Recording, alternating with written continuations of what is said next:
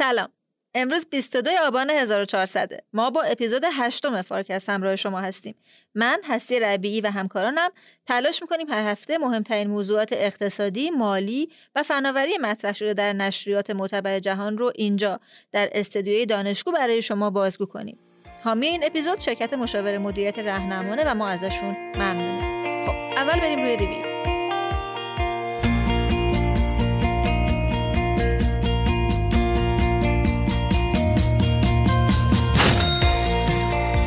حتما شما هم اتفاقات اخیر در مورد فیسبوک رو دنبال کردین و میدونین که اسم برندشون رو به متا تغییر دادن. امروز از دکتر حسین نیلی پرسیدم که مفهوم متاورس چیه؟ اینترنت توی عصر متاورس چه شکلیه و اینکه چرا خیلی‌ها معتقدن که میتونه قفل نوآوری رو توی جهان باز کنه. به نظر میاد که ما با یک ورژن جدیدی از اینترنت یا دنیای دیجیتال روبرو هستیم که تا تحقق عملی و حتی فراگیر شدنش هم فاصله زمانی زیادی نداریم. این فضا، این دنیای دیجیتال یا متاورس، یکی از سرخط خبرها تو هفته‌های اخیر سودآور شدن اوبر به عنوان یکی از مگا پلتفرم‌های بزرگ دنیا بود. دکتر فرهاد نیلی با استناد به کتاب جدید توهم پلتفرم برامون توضیح دادن که چطور تأخیر سودآوری اوبر میتونه مثال نقضی برای پیش‌بینی‌های نظری در مورد این پلتفرم‌ها باشه. اکونومیست به استناد این وضعیت مالی سر به سری اوبر مدعیه که غول‌های دیجیتال نمیتونن از چنگ قواعد سرمایه‌داری فرار کنن و به تعبیر دیگه دیر یا زود باید برگردن توی چراغ جادو. اقتصاد چین، همونطوری که توی اپیزودهای قبلی هم بهمون اشاره کردیم، به نظر میاد که حال و روز خیلی خوشی نداره. دکتر قدوسی در ادامه بحث‌های قبلی خودشون برامون توضیح دادن که آیا بحران اورگراند پس لرزی برای بقیه بانک‌های چینی داشته یا نه و اثر بحران مسکن چین روی اقتصادهای دیگه مثل اقتصاد آمریکا چی بوده. گفته بود که اگر این اتفاقات تو چین زیاد بشه، احساس ریسک یا این سنتیمنت ریسک بقیه سرمایه‌گذاران در بقیه بازارها منتقل میشه و جالبه که به نقش رسانه‌های اجتماعی هم اشاره شده. این شاید یک پدیده جدیدیه در نظام‌های مالی که مثلا اون اثر پروانه‌ای که میگیم زیاد ارجاع میدن بهش، حالا یک جورشون در نظام مالی. سرمایه‌گذاری روی استارتاپ‌های کریپتویی یکی از روندهای جدید توی بازار سرمایه است. از دکتر فاطمی پرسیدم که علت استقبال از این سرمایه‌گذاری‌ها چی بوده و آیا آینده این استارتاپ‌ها اینقدر روشن هست که این حجم از سرمایه با این سرعت داره به سمت اونها جریان پیدا می‌کنه؟ سرمایه‌گذاری زیادی که تو شرکت‌های دات کام اتفاق افتاد و منجر به حباب و بحران دات کام‌ها در اواخر دهه 90 میلادی 1998 شد و عملاً اسم این را می‌ذاره بیت کام بوم. یعنی مقاله با یه مقداری بدبینی داره نگاه میکنه که ممکنه به هر حال همین.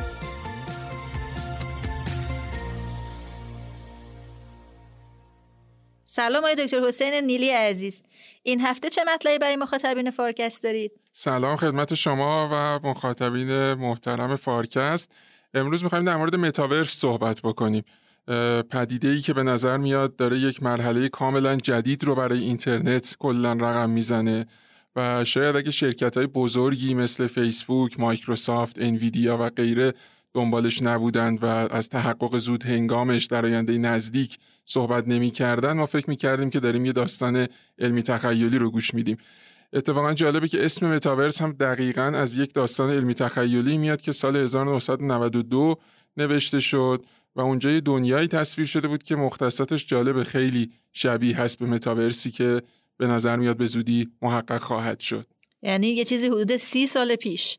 خب پس آقای دکتر این دنیای مجازی متفاوت یا ورژن جدید اینترنت از دید کاربرا چه شکلیه؟ چقدر با تجربه فعلی ما فرق داره؟ تفاوتش خیلی اساسی خواهد بود. اسم متاورس از در واقع ترکیب پیشوند متا که میدونیم به معنای فراتر از چیزی بودن و ادغامش با یونیورس به معنای جهان فیزیکی که توش زندگی میکنیم اومده. پس از نظر اسمی یعنی فراتر از در واقع جهان فیزیکی، در عمل هم به نظر میاد واقعا یک همچین چیزی هستش. خب سیر تکاملی رو طی کرده، نحوه تعاملی که ما به عنوان کاربر توی اینترنت با کاربران دیگه داشتیم و داریم.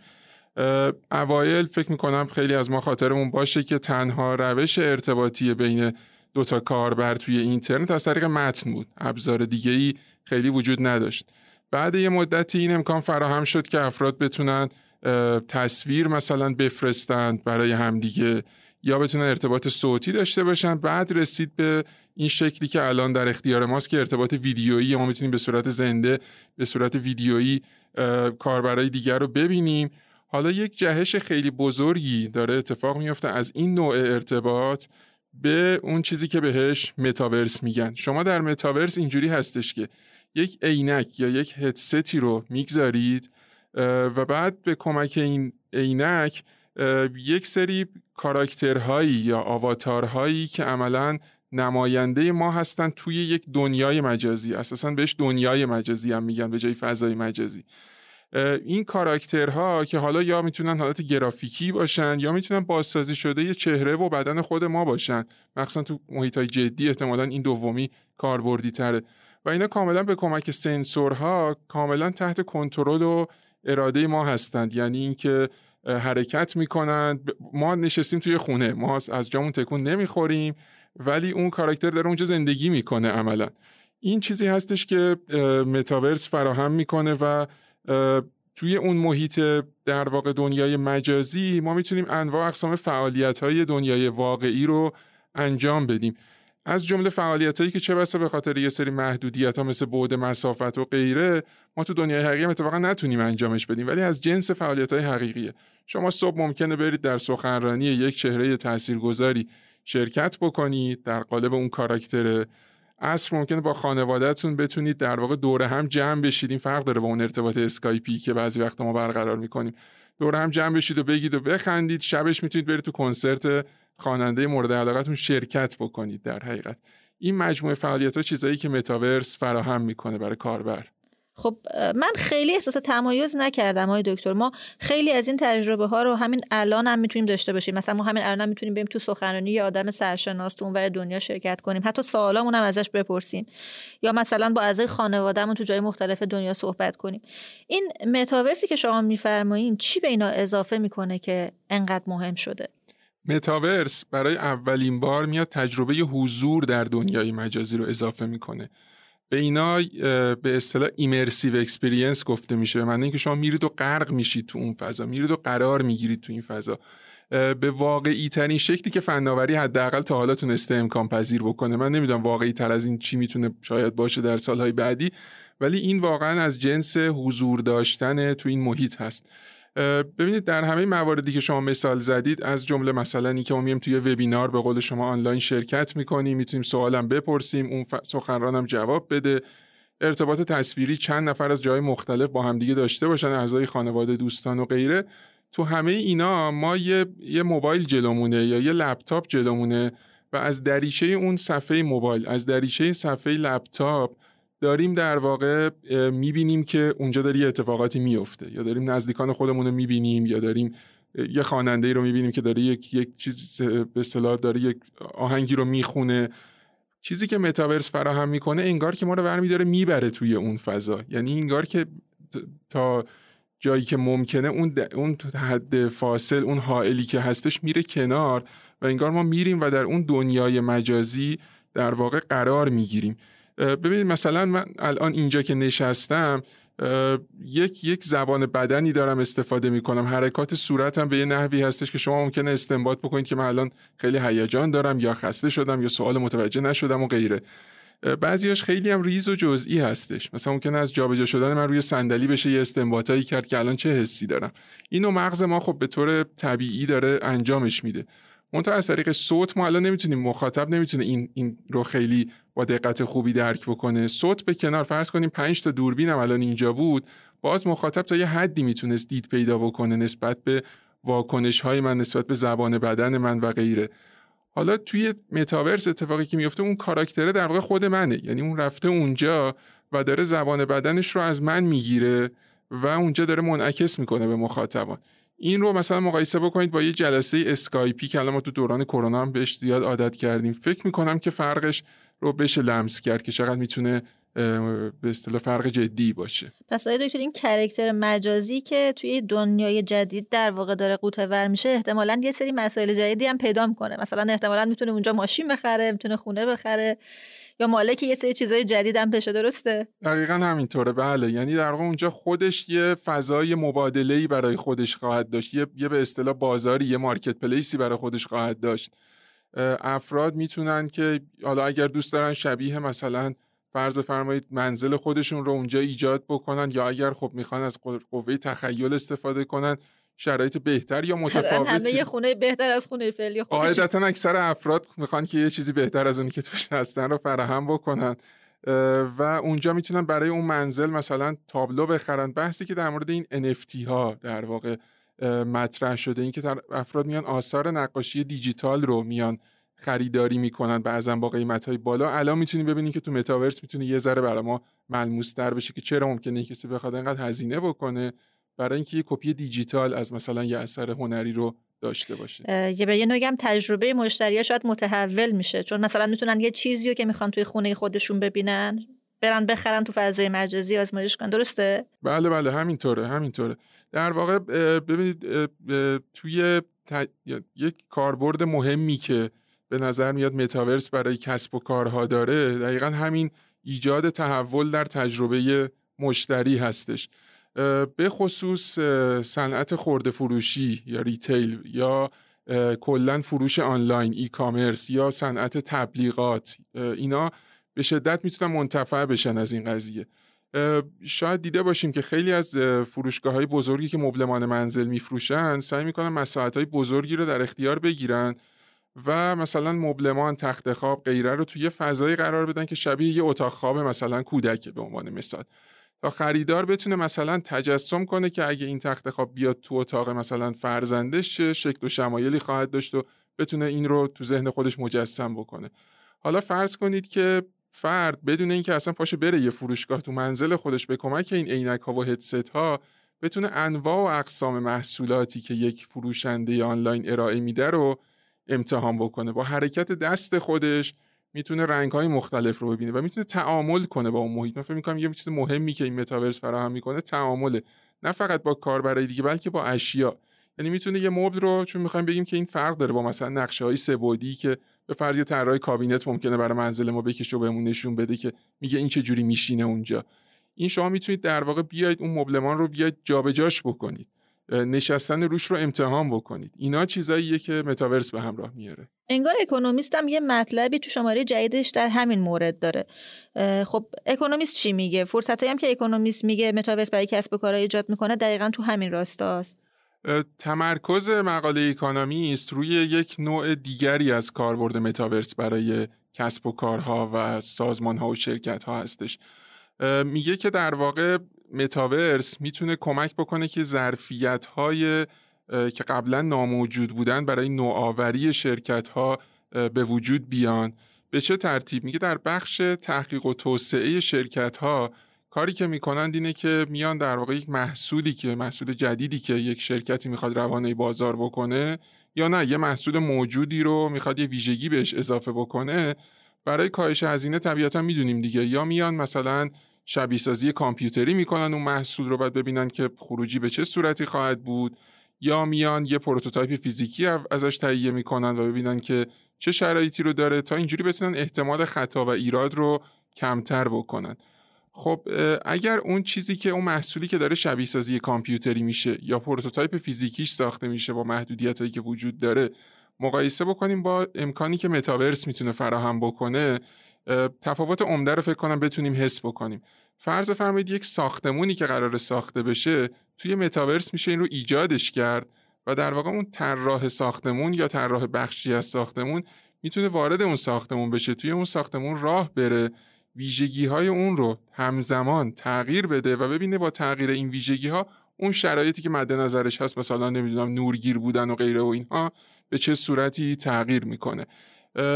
میگه که در واقع به این ترتیب کلاً فرایند تحلیل توی شرکت‌ها و تحقیق و توسعه توی سازمان‌ها دستخوش یک تحول خیلی جدی خواهد شد. خب توی نوآوری میدونیم ما دنبال این هستیم که بتونیم انواع و اقسام گزینه‌ها رو امتحان بکنیم.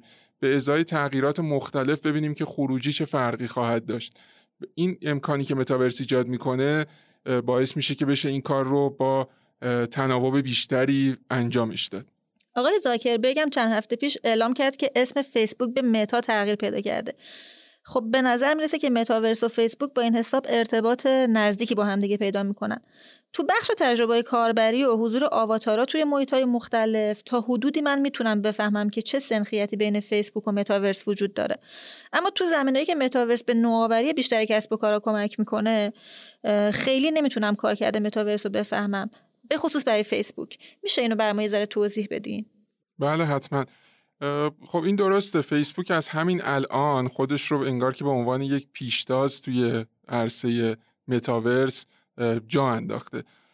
تغییر اسم شرکت هم نشون میده که میخواد در واقع از حوزه تمرکز خودش رو از شبکه اجتماعی تغییر بده به همین فضای متاورس. اما رسالت خود فیسبوک که به عنوان شعارش هم هست که میگه ما افراد رو به هم متصل میکنیم، به یه نوعی قرار ادامه داشته باشه و یه شکل جدیدی پیدا بکنه. اشاره و برداشت شما کاملا درسته، در واقع ارتباط اجتماعی انگار این کاراکترها که نماینده انسانها هستند اونجا با هم دیگه، چیزیه که خیلی میگنجه با نوع نگاهی که فیسبوک داشته و کارکردی که این شرکت داشته. البته فیسبوک اعلام میکنه که ما میخوایم یک پلتفرمی ایجاد بکنیم که علاوه بر این که میزبان در واقع کاربران عمومی اینترنت هست، میزبان کسب و کارها هم باشه. خیلی هم اتکا داره رو اونا. توجه کنیم که خب درآمدزایی خوبی هم میتونه از ناحیه اونها داشته باشه. منتها تنها شرکتی که فعال هست توی حوزه متاورس فیسبوک نیست. اولین شرکتی هم که فعال شده توی حوزه متاورس فیسبوک نیست. خیلی از شرکت‌های دیگری که وارد عرصه متاورس شدند، اینها اتفاقا تمرکزشون روی همین کسب و کارها هستش. مثلا شرکت مایکروسافت این نوع نگاه رو داره. مثلا شرکت انویدیا، جالبه که بدونیم با شرکت BMW که یه خودروساز خیلی معروف هست قرارداد بسته برای اینکه بتونه کارخونه‌های BMW رو در واقع بازارایی بکنه به کمک فضای متاورس. این دقیقاً همون کاربردهایی هستش که برای کسب و کارها وجود داره که بتونن در واقع فضاهای مختلف رو آزمایش بکنن و بتونن همون نوآوری که صحبت می‌کردیم رو تجربه بکنن.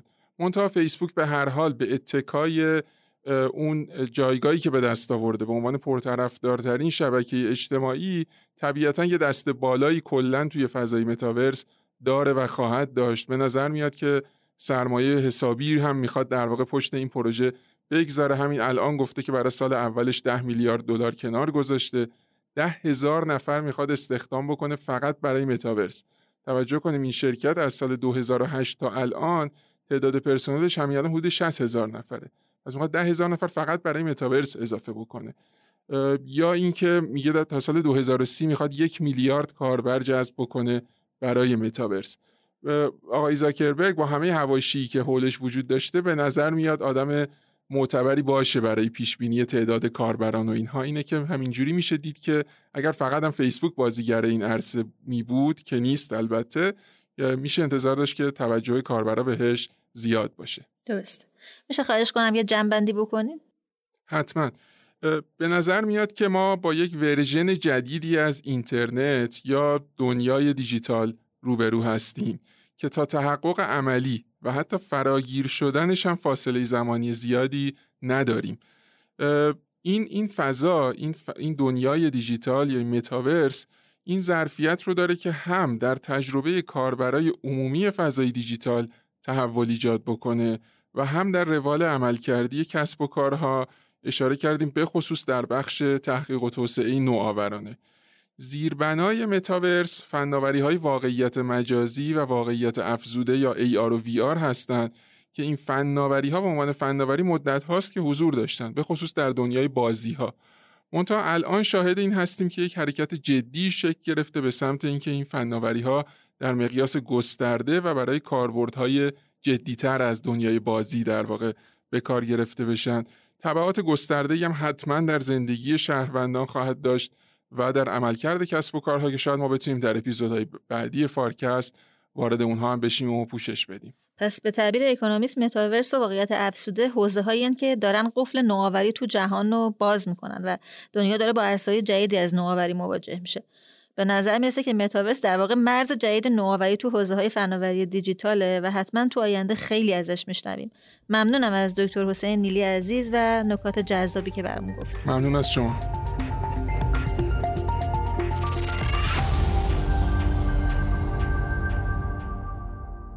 سلام آقای دکتر. سلام بر شما.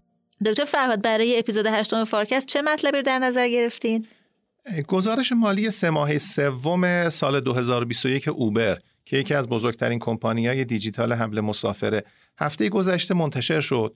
تو اون گزارش گفته شده که سود ناخالص این کمپانی به رغم 4.8 میلیارد دلار درآمد فصلی کمپانی تنها 8 میلیون دلار بوده، یعنی 1.6 در هزار، سودی که هنوز مالیات و بهره و استهلاک ازش کسر نشده. اکونومیست این هفته این مطلب و دستمایه مقاله جالبی قرار داده با عنوان توهم چرخ تیار که امروز میخوام اون رو برای مخاطبای فارکست تشریح کنم.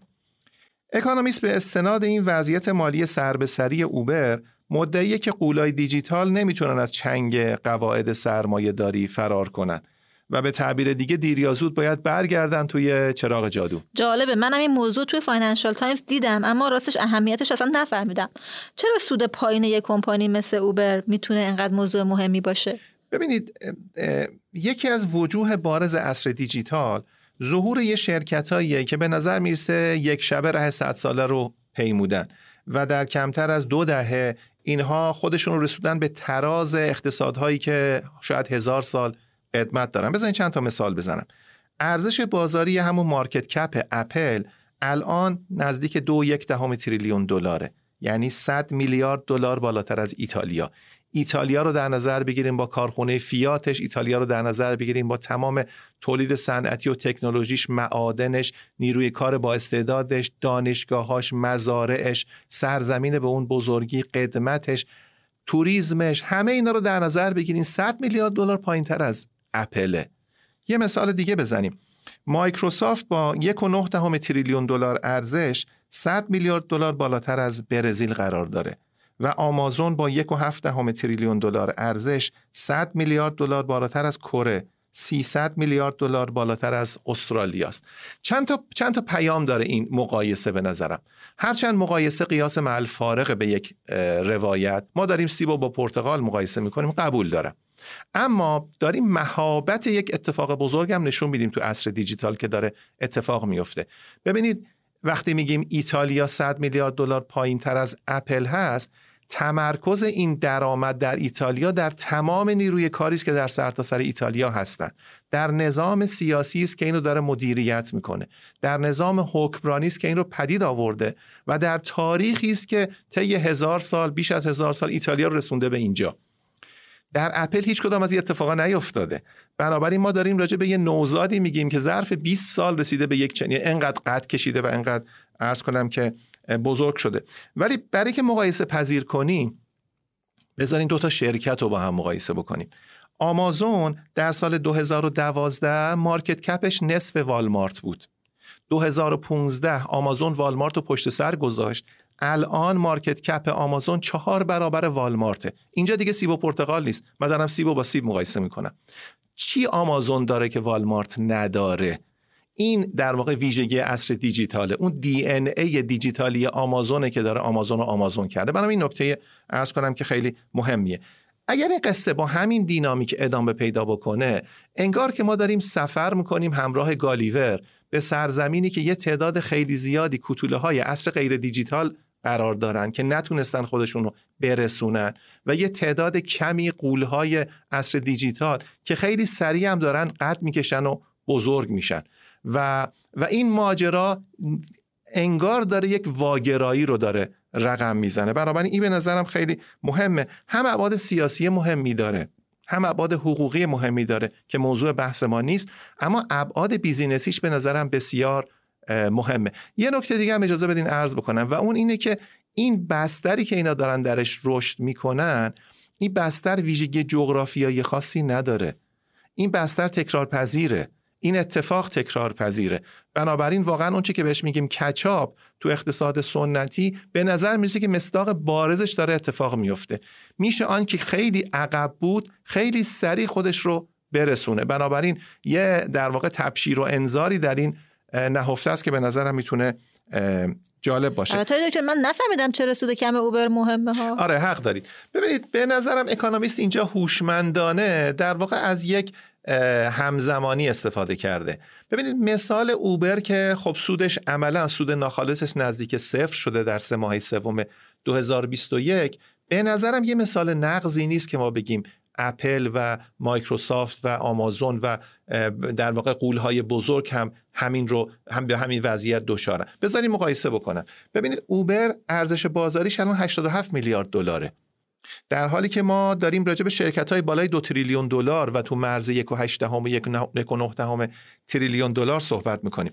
در واقع 5 شرکت اولی که موسوم به فانگ هستن، یعنی فیسبوک، اپل، آمازون، نتفلیکس و گوگل، روی هم 6 تریلیون دلارن. 6 تریلیون دلار نزدیک 7.4% کل درآمد جهانه. بنابراین این 5 شرکت در واقع عین تیمایی هستن که دارن توی لیگ برتر دارن توپ میزنن. اوبر جز این گروه نیست، جز دسته یکه در بهترین حالت. بنابراین که اوبر در سه ماهه سوم 2021 سودش عملا صفر شده، به نظرم دلیلی نیست که بگیم چرخ طیاره این 5 تا قول هم داره متوقف میشه. اما نقطه تأمل برانگیزی است که ببینیم این مدل قابل تداوم هست به این شکل یا نه. خب دلیل رشد سریع این پلتفرم‌ها چیه؟ چرا اوبر نتونسته همچین رشدی داشته باشه؟ ببینید گفتم که در واقع از یه همزمانی اکونومیست استفاده کرده. یه ماه قبل از این ماجرا یه کتاب منتشر شد، 7 سپتامبر 2021 آقای جاناتان نی یه کتاب نوشت و منتشر کرد به نام توهم پلتفرم. اول بگم نویسنده کیه؟ نویسنده استاد مدرسه بیزینس کلمبیا است که یکی از بهترین مدارس بیزینس جهانه، یه حقوقدانه و خودش یه اینوستمنت بانکره که 25 سال در واقع بیش از 2 دهه برای گلدمن ساکس در واقع کار کرده و در اینوستمنت بانک‌های بزرگی کار کرده. آدمی است که هم تو حوزه آکادمیک صاحب نظره و هم تو حوزه در واقع تجربه و عمل فردی است که اصطلاحاً دست به آچاره و مشاور شرکت‌ها بوده. ایشون آمده گفته آقا قصه اقتصاد پلتفرم یک توهمه در واقع.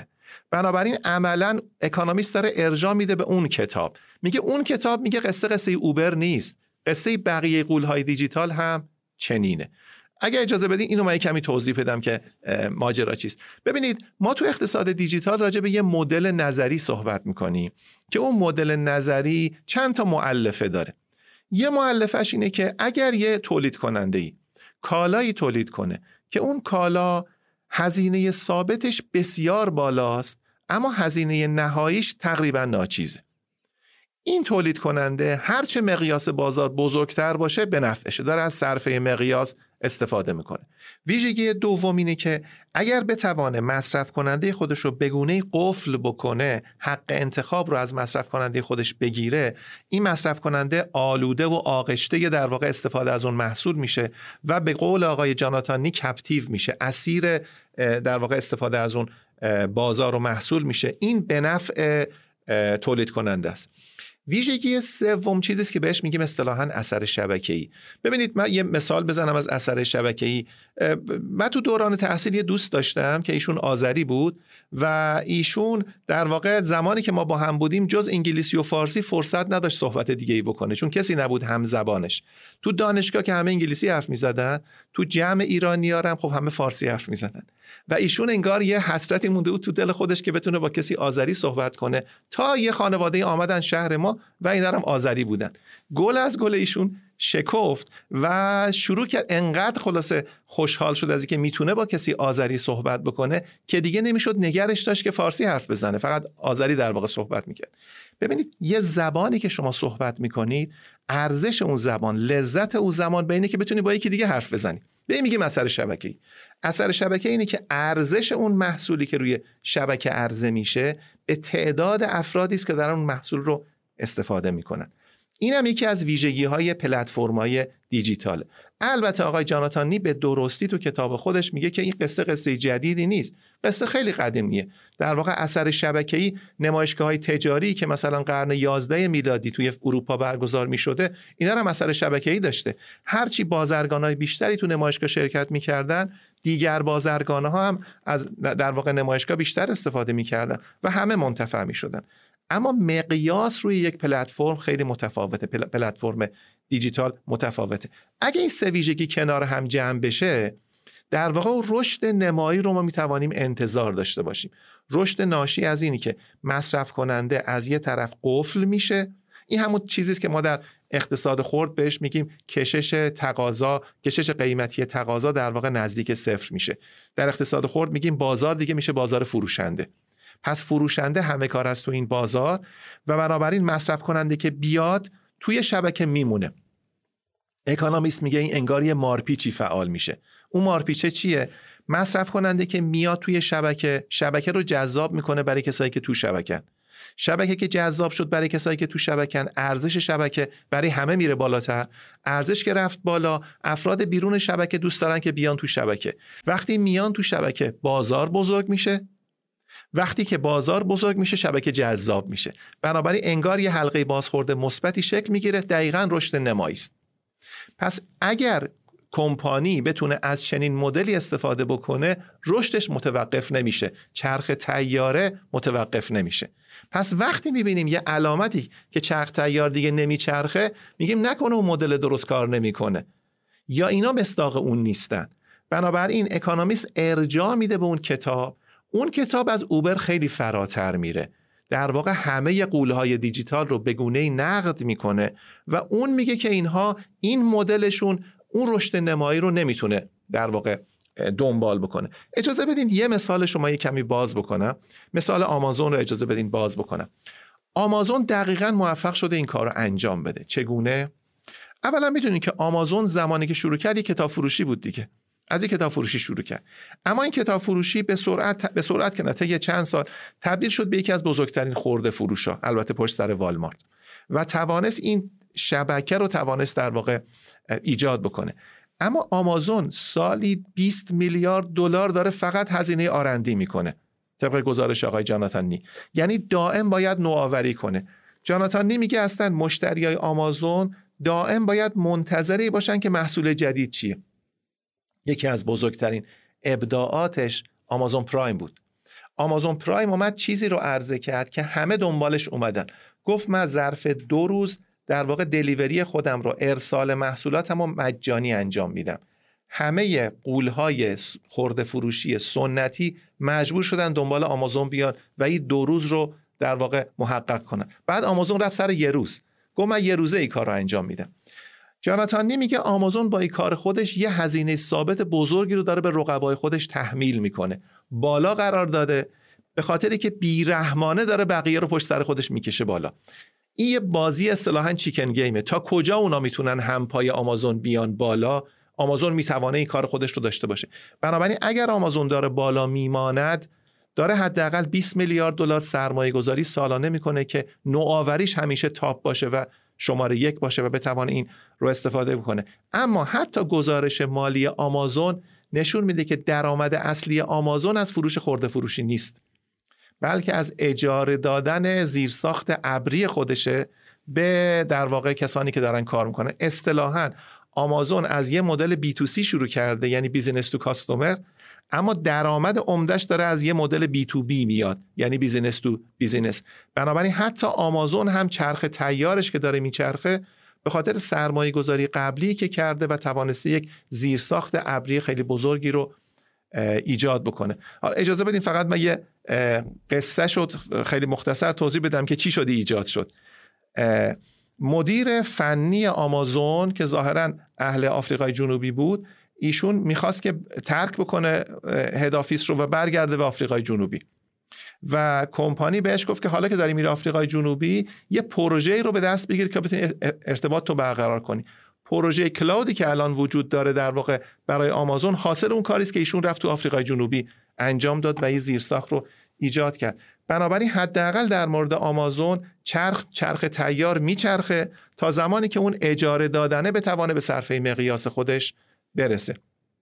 علامت سوالی که جاناتان نی در واقع گذاشته روی این چرخ تیار، این علامت سوال بیشتر مصداقی است نه مفهومی، ولی که مدل ممکنه اون مدل مفهومی رو بشه در واقع روش یه علامت سوالی قرار داد که اون آیا الالعبد کار میکنه یا نه.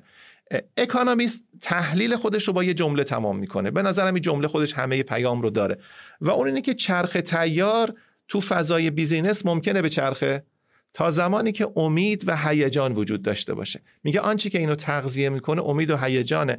از یه طرف دیگه هم میگه اصطلاحاً کی به کیه. تا زمانی که نرخ بهره نزدیک صفره، هزینه اجاره سرمایه تقریبا نزدیک صفره، بنابراین میشه این کار رو انجام داد بدون مشکل.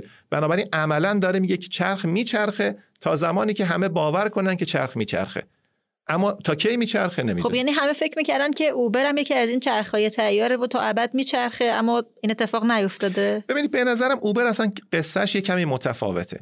اوبر الان دستخوش یه سری محدودیت هاست.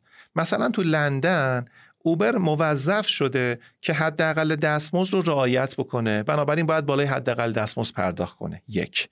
دو، اوبر موظف شده که بازنشستگی رو پرداخت کنه به کارکنان خودش. ما تو الگوی در واقع کسب و کارهای دیجیتال میگفتیم اون روابط سنتی که در محیط کار برقراره دیگه رو شبکه‌های دیجیتال برقرار نیست، اما تو لندن حداقل اوبر مجبور شده که این کار رو بکنه. سوم اینه که اوبر نتونسته مشتریای خودش رو قفل بکنه. رقیبش لیفت در واقع قرار داره و حداقل جاناتان نی میگه که سویچ کردن بین این دوتا راحته، یعنی افراد میتونن راحت از اوبر برن به لیفت و برعکس. بنابراین عملا اوبر نتونسته مشتریای خودش رو قفل بکنه. بنابراین این که سود اوبر نزدیک صفر میشه شاید به این دلایله که اصلا اوبر نتونسته از اثر شبکه‌ای از یه مقیاسی بزرگتر بکنه، مقیاس بازار رو، بنابراین نتونسته قفل بکنه عملا مشتریای خودش رو. آقای دکتر این تحلیل جالبی که الان روش صحبت کردین چه بینشی برای کسب و کارا تو ایران میتونه داشته باشه؟ من اگه اجازه بدین در واقع تحلیل خودمو ببرم به قبل از این اتفاق. یعنی این اتفاق یه اتفاق خیلی اخیره، اما واقعا اتفاقی که ظرف 3 دهه گذشته افتاده و ما داریم بازتابش رو تو این مقاله اکونومیست میبینیم چیه؟ ببینید اولا الگوی سنتی نظام تولید ثروت کاملا متحول شده، اصطلاحاً دیسراپت شده، زیر و رو شده و توزیعش هم زیر و رو شده و ثروتی که در یک کشور در همبستگی بسیار بالا با نظام سیاسی اون کشور ایجاد میشد و توزیع میشد، همبستگیش با اون نظام سیاسی کاملا قطع شد. بنابراین این نکته اوله، داره ثروتی خلق میشه که این ثروت توزیع جغرافیاییش بستگی داره که اون شرکت مراکزش رو تو کدام کشورها در واقع قرار داده، ربطی به نظام سیاسی که اونجا قرار داره نداره. من مثال کشورهای مختلفی رو زدم که اینها عقب افتادن از غول‌های دیجیتال. بنابراین این ویژگی این نظام نوپدید تولید و توزیع ثروت اینه که اولا به شدت بین‌المللیه، شدیداً نوپاست، همبستگیش با نظام سیاسی بسیار کمه و کاهنده است. این به نظرم نکته اولشه. نکته دومش اینه که تقریباً اینرسی نداره، وابسته به این نیست که 30 سال پیش ثروت چگونه بود، وابسته این نیست که 4 دهه پیش توزیع ثروت چگونه بود، تقریباً منقطع از اون نظام قبلی توزیع ثروت یه نظام جدید در واقع درست کرده و داره ثروت رو خلق میکنه، ثروت رو داره توزیع میکنه از طریق سهامداری و این منقطع با گذشته است. بنابراین اصطلاحاً کچاپ و پیشی گرفتن رو داره خیلی تسریع میکنه. ویژگی دیگه‌اش که به نظرم برای ما خیلی آموزنده است اینه که در قلب این نظام توزیع ثروت انسان‌های بسیار بسیار با استعدادی قرار دارند که توانایی رقابت کردن، توانایی خلق ثروت، توانایی ایجاد چیزی که قبلا نبوده رو دارن و اینها در واقع عمدتاً متبحر هستند و متمرکز هستند در فناوری‌های روز و می توانند این ثروت رو مبتنی بر فناوری‌های روز در واقع خلق کنند، ایده‌های نوین بدن و کسب و کارهای نوپدید رو راه بندازن و در قالب تیم بتونن با هم کار کنن، تیم‌های پویا و منعطف. اینه که الان با ارزش ترین منبع خلق ارزشه. یعنی ارزش امروز نه طلاست، نه الماسه، نه مزارع بزرگه، نه کارخونه های خیلی بزرگه، نه رودها و دریاهاست. انسان هایی است که توانمندن، میتونن در قالب یک تیم ایده رو تبدیل کنن به محصول. اینم به نظرم نکته دومه. نکته سوم اینه که مدیریت اینها خیلی مهمه در قالب این کسب و کارهای نوین. بنابراین مدیریت سرمایه انسانی الان خیلی خیلی مهم شده که چگونه میشه با این انسانها کار کرد، چگونه میشه استعداد اینها رو یافت، چگونه میشه استعداد اینها رو مدیریت کرد و به کار گرفت در تولید ارزش. بنابراین مدیریت سرمایه انسانی در بعد بیزینس خیلی مهمه. از طرف دیگه رواداری نظام سیاسی خیلی مهمه که اینها رو تحمل کنه، بتونه در واقع با اینها کار بکنه، اینان که در واقع آینده رو میسازن. و خوشبختانه ما از این منبع برخورداریم، این که آیا بتوانیم این منبع بالقوه رو تبدیل کنیم به یک منبع بالفعل، هنر مدیریت ماست، چه در سطح نظام سیاسی چه در سطح نظام بیزینس. امیدوارم این اتفاق بیفته، امیدوارم واقعا اتفاق بیفته دکتر.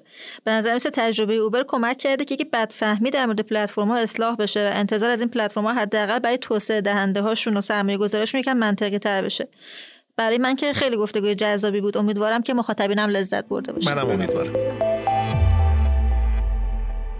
سلام آقای دکتر قدوسی. دوباره برگشتیم سر داستان بدهی‌ها و نظام بانکی چین. اونم با یه عنوان عجیب سرمایه‌داری رفاقتی. میشه برای ما توضیح بدین که قصه از چه قراره؟ بله، سلام عرض می‌کنم خدمت شما و شنوندگان عزیز. چرا برگشتیم سراغ چین؟ اونم با این عنوان سرمایه‌داری رفاقتی یا به اصطلاح کرونی کپیتالیسم، چیزی که تو این 3 دهه خیلی بر سر زبان‌ها افتاده، یعنی یک مدلی از رشد اقتصادی بازار محور که کاملا رقابتی و در اختیار همه بازیگران نیست، بلکه توش روابط بین سرمایه‌داران و دولت و افراد قدرتمند در واقع بخش مهمی از ماجرا رو تشکیل میده و منافع یه جوری بین حلقه رفقا وابستگان تقسیم میشه. چین به نظرم داره به یه نقطه‌ای میرسه، برای خود من بسیار جالب شده، دنبال میکنم اون بحرانی که اورگراند درست کرد و تا حالا 2-3 بار به شکل‌های مختلف افراد مختلف تو فارکست راجبش صحبت کردیم. به نظرم یه نقطه در واقع زنگ خطری بود که شما وقتی اقتصاد رو رشد میدید ولی بنیانهای حکومتگریتون در داخل شرکت‌ها، در نظام بانکی، در بقیه ابعاد اقتصاد اون اندازه رشد نکرده، شفاف نیست، دموکراتیک نیست، یه جایی این میزنه بیرون. من به این خاطر فکر میکنم که مهمه نگاه کردم به تجربه چین و این رو ما یه جورایی تو این 2-3 مقاله‌ای که من خلاصه کردم در صحبت امروز میخوام یکم بحث بکنم راجبش. یعنی ما با یه اقتصادی طرفیم که این اقتصاد الان نسبت‌های اهرمی توش رفته بالا تو بخش‌های مثل مسکن و اینا. خب رکود مسکن رو مفصل توی فارکست صحبت کردیم، من برنمیگردم بهش. پس شرکت‌ها بدهی‌های بالا دارن، بدهی‌ها رو از کجا گرفتن؟ از طریق روابط ویژه‌ای که با بانک‌ها داشتن. بخش مسکن هم دچار رکود شده و بعد باعث شده که در واقع در ترازنامه بانک‌ها دارایی‌های سمی و وام‌های معوقه و وام‌های مشکوک شروع کنن زیاد شدن. پس کیفیت در واقع ترازنامه بخش بانکی هم داره میفته پایین. چرا؟ برای اینکه خیلی غیر شفاف بودن. حالا اگر چین همینجور ادامه پیدا بکنه و این بحران تبدیل به یک بحران در واقع جریانی از نکول در بخش مالی چین بشه، ممکنه که به بقیه دنیا هم سرایت بکنیم. برای ما از 2 جهت مهمه. یکی اینکه درس بگیریم از اینکه یک رشد شتابان اقتصادی وقتی همراه نباشه با استانداردهای حسابداری درست، استانداردهای حکومتگری یا گاورننس درست در سطح شرکت‌ها، استانداردهای جهانی برای اداره کردن بخش مالی و شبه بانکی و الاخر، یک جای اینها به یک چنین بحران‌هایی می‌خورن. پس یکی درس سیاسیه، یکی از نگاه سرمایه‌گذاران و فعالان بازار اینه که این بحران ممکنه که منجر به چه تبعاتی در جاهای دیگه بشه. یه نموداری رو اکونومیست گذاشته، این در واقع به اصطلاح اون اسپرد یا اون صرفه اضافه‌ایه که روی اوراق قرضه به اصطلاح با کیفیت پایین یا جانک یا های ییلد توی بازار چین پرداخت میشه. چی اینا؟ اوراقی این که توسط شرکت‌هایی با کیفیت پایین و نزدیک به نکول منتشر شدن یا در زنجیره در واقع اولویت‌های اوراق منتشر شده اون پایین‌ترین‌ها بیشترین ریسک متحمل میشن. حالا این صرفه ریسکی که روی اینها هست اگر نگاه بکنیم یه چیزی به ما میگه از نگرانی کلی اقتصاد در مورد احتمال نکول در آینده. اگه کوچیک باشه معنیش اینه که با اینکه این اوراق قرضه برای شرکتی که خطر نکول داره ولی وقتی قیمتش خیلی فرق نکنه با اوراق دیگه یعنی اینکه جامعه احتمال زیادی برای نکول قائل نیست. حالا اتفاقی که افتاده ظرف 2-3 سال این سپرد از نزدیک 2-3% قیمت، یعنی شما 2-3% قیمت رو اضافه میدید بابت اون خطر ناشی از نکول، رفته رسیده به 20%. این یعنی اینکه یک دفعه باور جامعه در مورد احتمال نکول به شدت جهش کرده. خب بس این مقدمه قضیه. میشه یکم موضوع روشن‌تر کنین؟ بحران مسکن و مستغلات چطوری به بخش بانکی ربط پیدا میکنه؟ بله خب یعنی میگید که چجوری یه بخش مسکن داریم یه بخش بانکی داریم، اینا چجوری به هم وصل شدن؟ خب دو طرف داره ماجرا. یه طرفش نسبتاً آشکارتره برای همه، صحبت هم کردیم که این بانک‌ها وام دادن به این پروژه‌های ساختمانی. خب اون قسمت تاریک‌ترش که شاید برای ما به عنوان مثلا کسی که از زاویه اقتصادی و طراحی بهینه مقررات نگاه می‌کنه مهمه اینه که ببینیم سهامداران این بانک‌ها کیا هستن.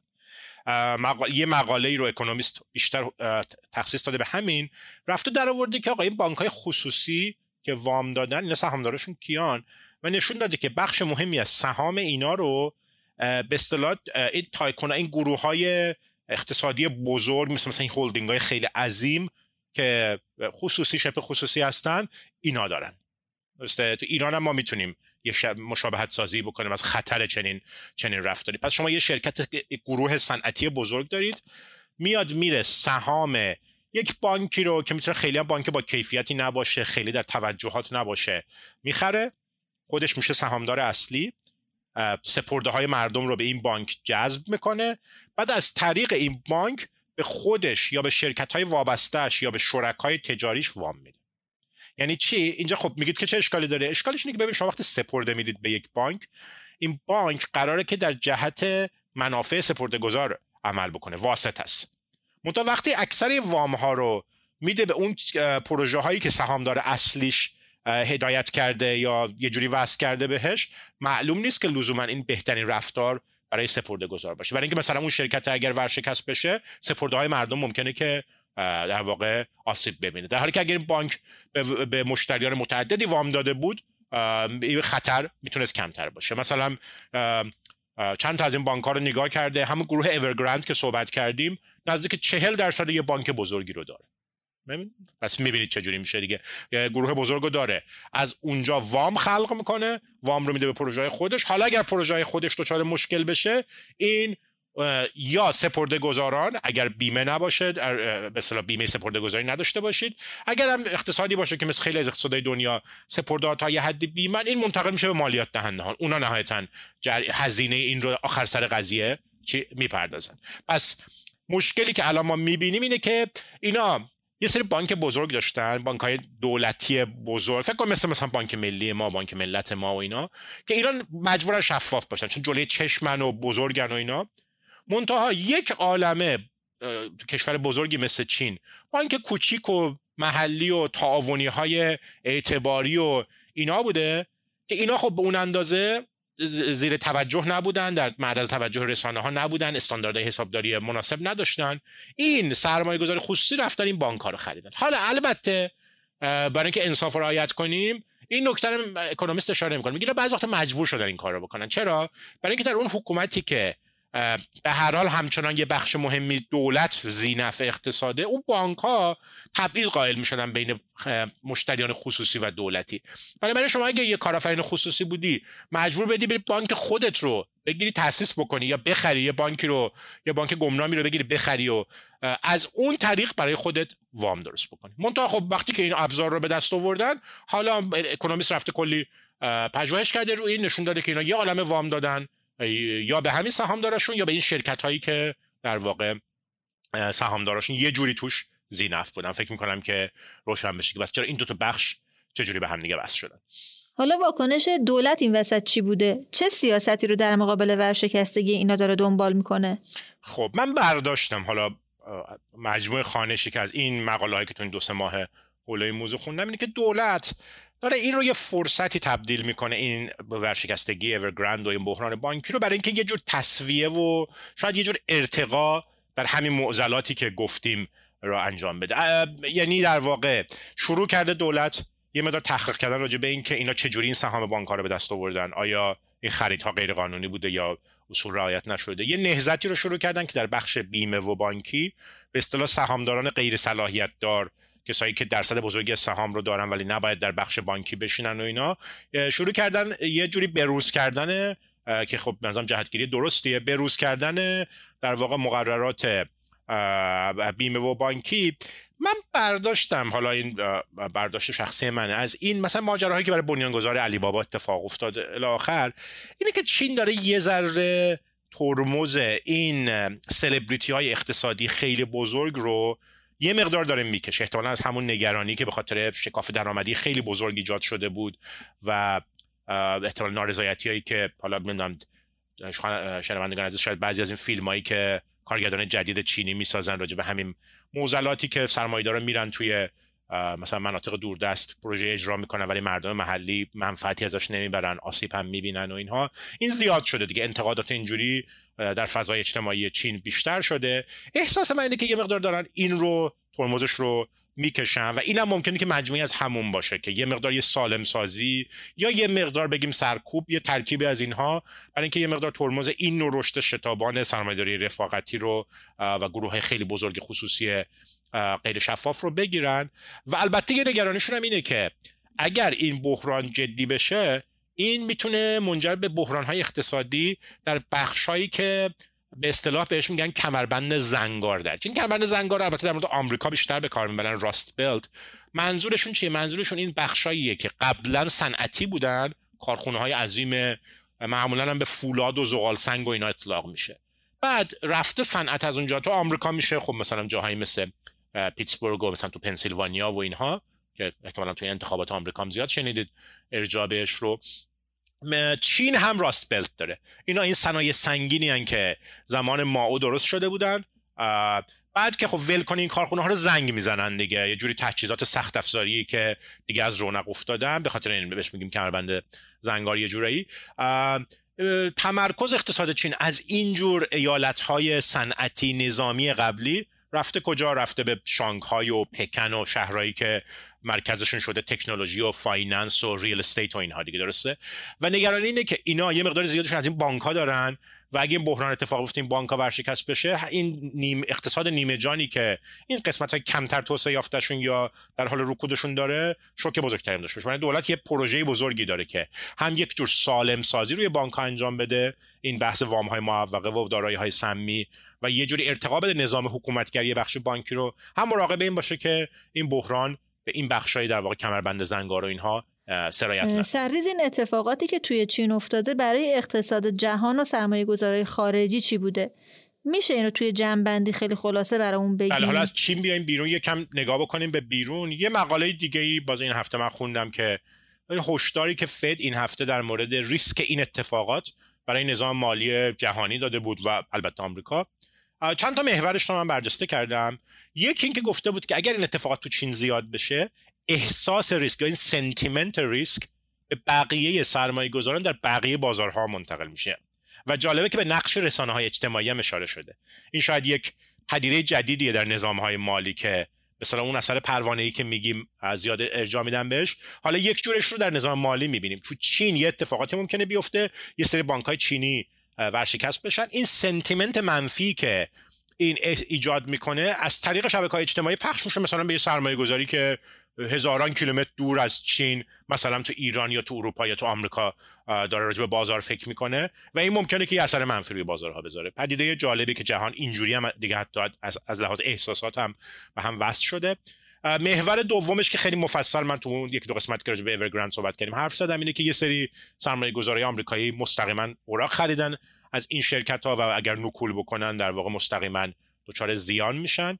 و سومیش اینه که خب اگر بخش مالی دچار احتمال نکول بشه، اون نموداری که اولش صحبت کردم که به اصطلاح اون صرفه ریسک یا اسپرد نکول خیلی رفته بالا، این ممکنه که اثر بذاره روی بقیه قیمت دارایی‌های ریسک دیگه. یعنی که شما وقتی که احتمال نکول رو رو به بالا بروز بکنید باورش رو، نرخ تنزیل حقیقی که اعمال میکنید بیشتر میشه، برای اینکه احتمال نکول هم جزئی از نرخ تنزیلی است که ما در مورد دارایی‌های ریسکی اعمال می‌کنیم. برای این تنزیل رو بیشتر می‌کنید، قیمت دارایی‌های دیگه میفته پایین و این خودش میتونه یه چرخه منفی ناشی از افت قیمت دارایی‌ها رو ایجاد بکنه. بنابراین اینا محورایی که باعث میشه که سرمایه‌گذارها از بیرون از نزدیک دنبال بکنن اتفاقات چین رو و امیدوار باشن که هم به آسونی رفع رجوع بشه، خیلی در داخل چین منزلات بزرگ اقتصادی درست نکنه، هم سرایت نکنه به بازارهای بیرون. البته بخش مسکنه و بخش بانکی، هر دوی اینها به نسبت بخش‌های محلی هستن. چین هم که خب حساب سرمایه خیلی بازی نداره و اینا بانکایی هم نیستن که خیلی حضور بین‌المللی داشته باشن، یعنی درجه سرایتش میتونیم فکر کنیم که محدود میشه به این نوع کانال‌ها تا یک کانال مستقیمی که مثلا بانکی باشه که مشتریان متعدد در جای مختلف دنیا داشته باشه و ورشکستگیش مستقیم کسب و کار اونها رو تحت شعاع قرار بده. ولی به هر حال این احساس خطر و این احساس ریسک وجود داره. هرچی که میگذره نگرانی‌ها در مورد کاهش رشد اقتصادی چین داره بیشتر میشه. کاهش فعالیت‌های اقتصادی توی چین این پتانسیل رو داره که به خیلی از کشورهای دنیا سرایت کنه و اقتصاد جهان رو تحت تاثیر قرار بده. به قولی حالا دیگه میشه گفت که اگه چین عطسه کنه دنیا سرما میخوره. در مجموع به نظر میرسه حال روز اقتصاد چین چندان خوب نیست و کارش داره بیخ پیدا میکنه. ممنونم آقای دکتر قدوسی عزیز. خیلی متشکرم و تا برنامه بعدی. آقای دکتر فاطمی سلام. سلام. امروز چه موضوعی برای مخاطبین فارکست داریم؟ امروز میخوام در مورد شرکت‌های استارتاپ حوزه کریپتوکارنسی یا رمزارزها صحبت کنیم و رشد سریعی که توی سرمایه‌گذاری توی اونها توی یک سال اخیر یا یکی دو سال اخیر اتفاق افتاده. من قبل از اینکه وارد موضوع بشیم خیلی علاقه‌مندم به این پاراگراف اول مقاله اکونومیست بپردازم که یکی از این استارتاپ‌ها رو توصیف کرده. یکی از این استارتاپ‌ها که توصیفش کرده یه استارتاپیه به اسم FTX که در اصل تو حوزه مبادله رمزارزها کار میکنه. دفترش توی هنگ کنگه و نویسنده توصیف میکنه که اونجا که میرید میزایی میبینید که 6 تا صفحه مانیتور اطرافش هست، غذا و به هر حال آشامیدنی‌ها روی میز کارمندا که در از چیده شده رو همین میزایی که افراد کار میکنن و رئیس اونجا ادعا کرده که من حد اکثر روزی 4 ساعت روی یه مبل گوشه اتاقم میخوابم و تنها فرقی هم که ناهار و شامم داره اینه که تو لحظه‌ای که میخوام سفارش بدم کدوم یک از این رستوران‌های اطرافم بازن که بتونم بهم سرو کنن.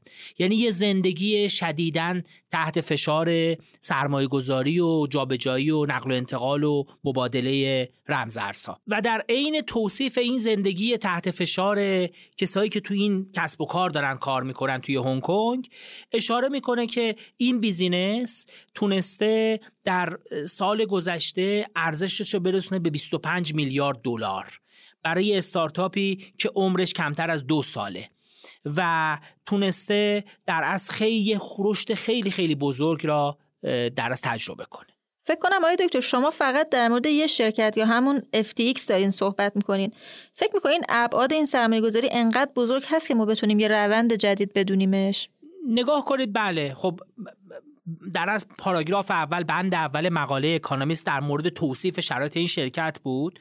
منتها تو بخش بعدی اشاره میکنه که توی 9 ماهه اول سال میلادی 2021 تقریباً 15 میلیارد دلار پول ونچر کپیتالا یا سرمایه‌گذاری‌های خطرپذیر توی این حوزه جذب شده و تنها توی فصل 3 این سال 12 تا استارتاپ یونیکورن یا در اصل استارتاپ های تکشاخ متولد شدن که این استارتاپ تکشاخ به استارتاپ هایی میگن که تو ابعاد بین‌المللی ارزششون برسه به 1 میلیارد دلار. یه نکته حجمه که البته حجم هنوز خیلی بزرگ نیست، منتها نکته مهمتر سرعت رشده و رشدی که توی جلب سرمایه گذاری اینجا داریم مشاهده میکنیم. یکم به من مبهم شد آقای دکتر، این 15 میلیارد دلاری که میگین ونچر کپیتال سرمایه گذاری کردن از کی بوده؟ بعدم لطفاً برای شنوندای ما توضیح میدین که اصلا ونچر کپیتال یا به فارسی صندوق‌های خطرپذیر چی هستن و چرا توی تامین مالی استارتاپ‌ها بیشتر فعالن؟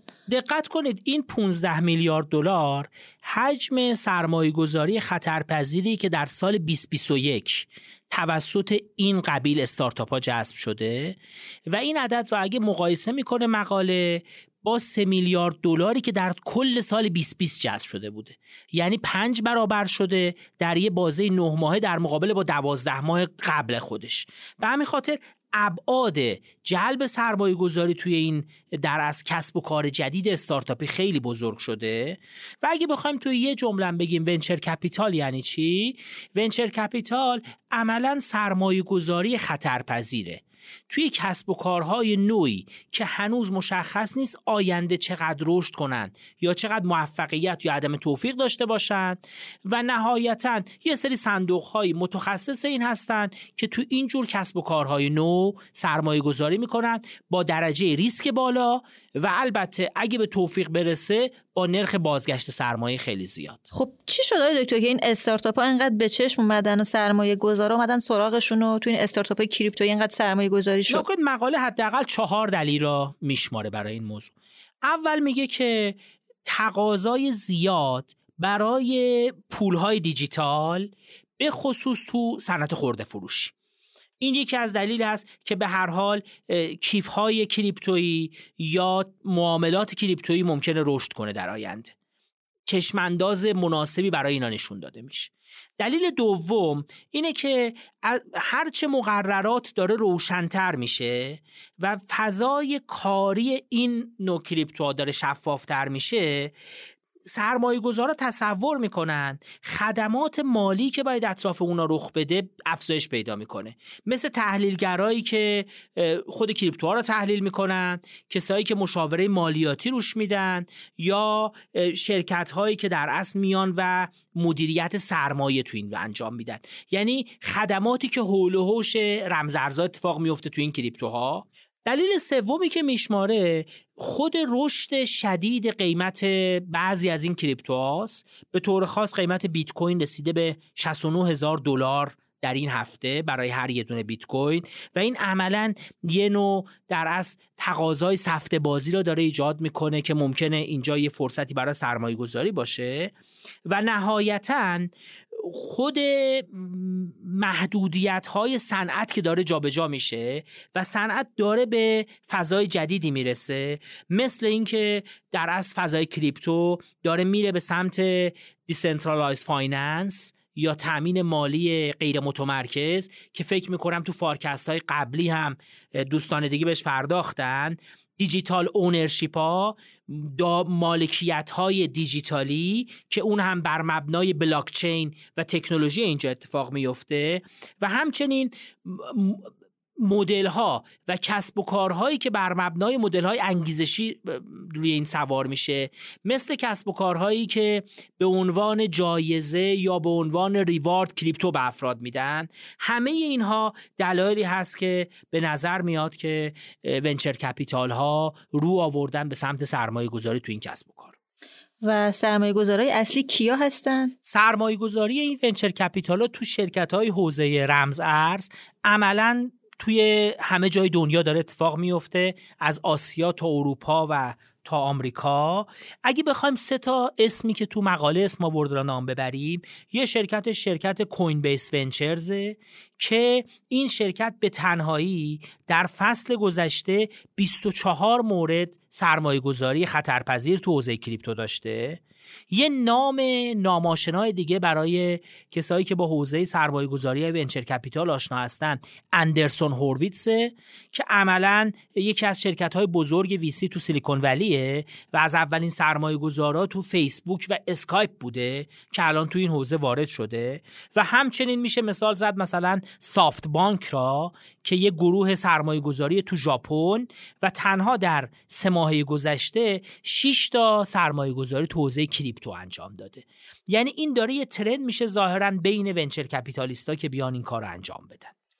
واقعاً چشم انداز این استارتاپ‌ها انقدر روشن سوداوره که این حجم از سرمایه به سمت اونا داره جریان پیدا میکنه. مقاله این سرمایه گذاری را مقایسه میکنه با سرمایه گذاری .com، یعنی در از سرمایه گذاری زیادی که تو شرکت‌های دات کام اتفاق افتاد و منجر به حباب و بحران دات کام‌ها در اواخر دهه 90 میلادی 1998 شد و عملاً اسم این را میذاره بیت کام بوم یعنی مقاله با یه مقداری بدبینی داره نگاه میکنه که ممکنه به هر حال همه اتفاقی که داره میفته اتفاقای خوبی برای سرمایه‌گذارا نباشه. و جمله آخری که داره میگه اینه که به هر حال ممکنه گروهی برنده بشن، منتها گروهی هم با وارد شدن تو اینجا فقط انگشتای خودشون رو میسوزونن، یعنی یه اصطلاحی که در اصل ممکنه فقط با ضرر خارج بشن. چیزی که به نظر میرسه اینه که باید کمی منتظر موند، دید و ببینیم این فضای در اصل سفته بازی و خدماتی که این شرکت ها میتونن ارائه بدن نهایتاً بعد از 4-5 سال اندازه، سایز و میزان توفیق شرکت های استارتاپ و حوزه رمزارزها را به کجا میرسونه. به نظر میسه که فناوری بلاکچین قابلیت اینو داره که انقلابی رو حداقل در فایننس و صنعت پولی و مالی جهان برپا کنه. با این افق روشن خیلی علاقه به سرمایه‌گذاری توی استارتاپ‌های فعال توی حوزه بلاکچین دارن. البته که هنوز به نظر میسه که آینده این سرمایه‌گذاری یک کمی مبهمه و مشخص نیست که دولت‌ها در برابر این تکنولوژی چه واکنشی نشون بدن. باید منتظر بمونیم و ببینیم آینده چی میشه. آقای دکتر فاطمی عزیز خیلی ممنونم، گفتگوی خیلی خوبی بود. منم ممنونم. به شنوندگانمونم توصیه میکنم که اگر به این موضوع علاقه مندن اپیزود 1 فارکست پلاس را از دست ندن. مرسی آقای دکتر.